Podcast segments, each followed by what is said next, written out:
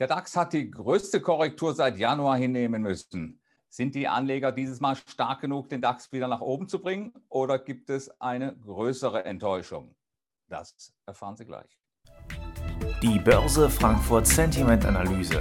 Jeden Mittwoch als Podcast. Zum Abonnieren fast überall, wo es Podcasts gibt.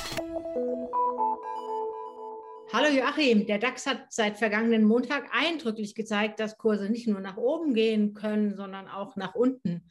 Und bei den Anlegern hat sich da auch einiges bewegt damit. Äh, insbesondere die Profis ähm, sind von der Bärenseite auf die Bullenseite gewechselt. Wie erklärst du dir diese Bewegung? Haben die Gewinne mitgenommen? Ja, Edda, direkt auf die Bullenseite sind sie noch nicht gegangen, aber es haben welche gekauft. Es ist tatsächlich viel los gewesen. Allzeit hoch noch nach unserer vergangenen Erhebung. Dann geht es 4,8 Prozent runter. Mehr als ich übrigens gedacht habe.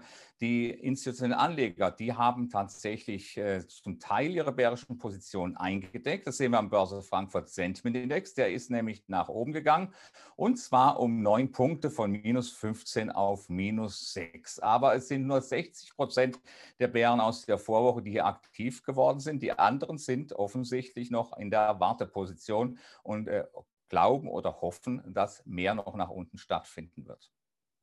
Private Anleger setzen lieber auf fallende Preise. Woher kommt dieser Meinungsunterschied? Nun, die Privatanleger waren natürlich in der Vorwoche eher auf der positiven Seite und da gab es einen Umschwung. Das sieht gar nicht so viel aus, wenn man sich die Zahlen anguckt.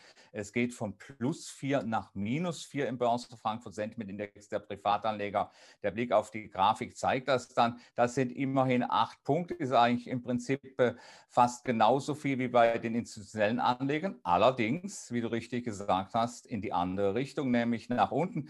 Äh, da könnte man natürlich meinen, meinen, dass der eine oder andere die Notbremse gezogen hat angesichts des doch äh, recht ordentlichen äh, Kurseinbruchs. Aber tatsächlich ist dem gar nicht so gewesen. Die große Mehrheit der neuen Bären bei den Privatanlegern, das sind ehemals neutral gestimmte Investoren und äh, die sind jetzt praktisch auf dieser Seite dazugekommen.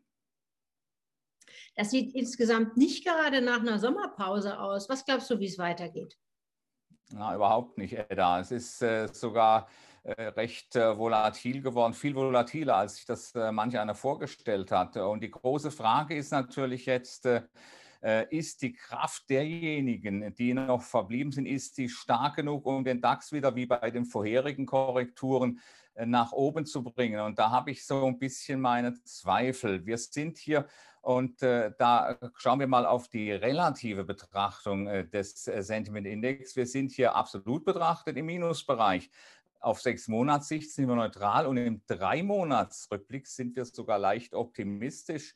Das heißt also, wir können hier vom DAX vermutlich eine große, breit angelegte Konsolidierung erwarten. Auf der Unterseite, die Unterseite bei etwa 14.850, 14.900 Zählern, das ist die verletzlichere auf jeden Fall. Äh, dort haben wir wahrscheinlich von dem heimischen Bereich zu wenig Nachfrage zu erwarten, um hier tatsächlich nachhaltig zu schützen. Wenn es noch internationale Kapitalabflüsse gibt, äh, dann ist die Unterseite natürlich noch gefährdeter. Und an der Oberseite, ja, das ist dann äh, doch der Wunsch, dass wir hier wieder hochkommen zum alten Allzeithoch von 14.810 aus der vergangenen Woche. Das wird nicht einfach werden. Die Kraft aus den heimischen Reserven, die ist nicht wirklich richtig groß. Und so besteht doch eine Gefahr, dass wir hier äh, im Gegensatz zu den vorherigen Korrekturen aus den äh, Vormonaten äh, seit einem Jahr, dass wir hier eben nicht so ganz blindlings darauf vertrauen können, dass es wieder hochgeht. Danke für deine Einschätzung. Gerne. Die Börse Frankfurt Sentiment Analyse. Jeden Mittwoch als Podcast. Zum Abonnieren fast überall, wo es Podcasts gibt.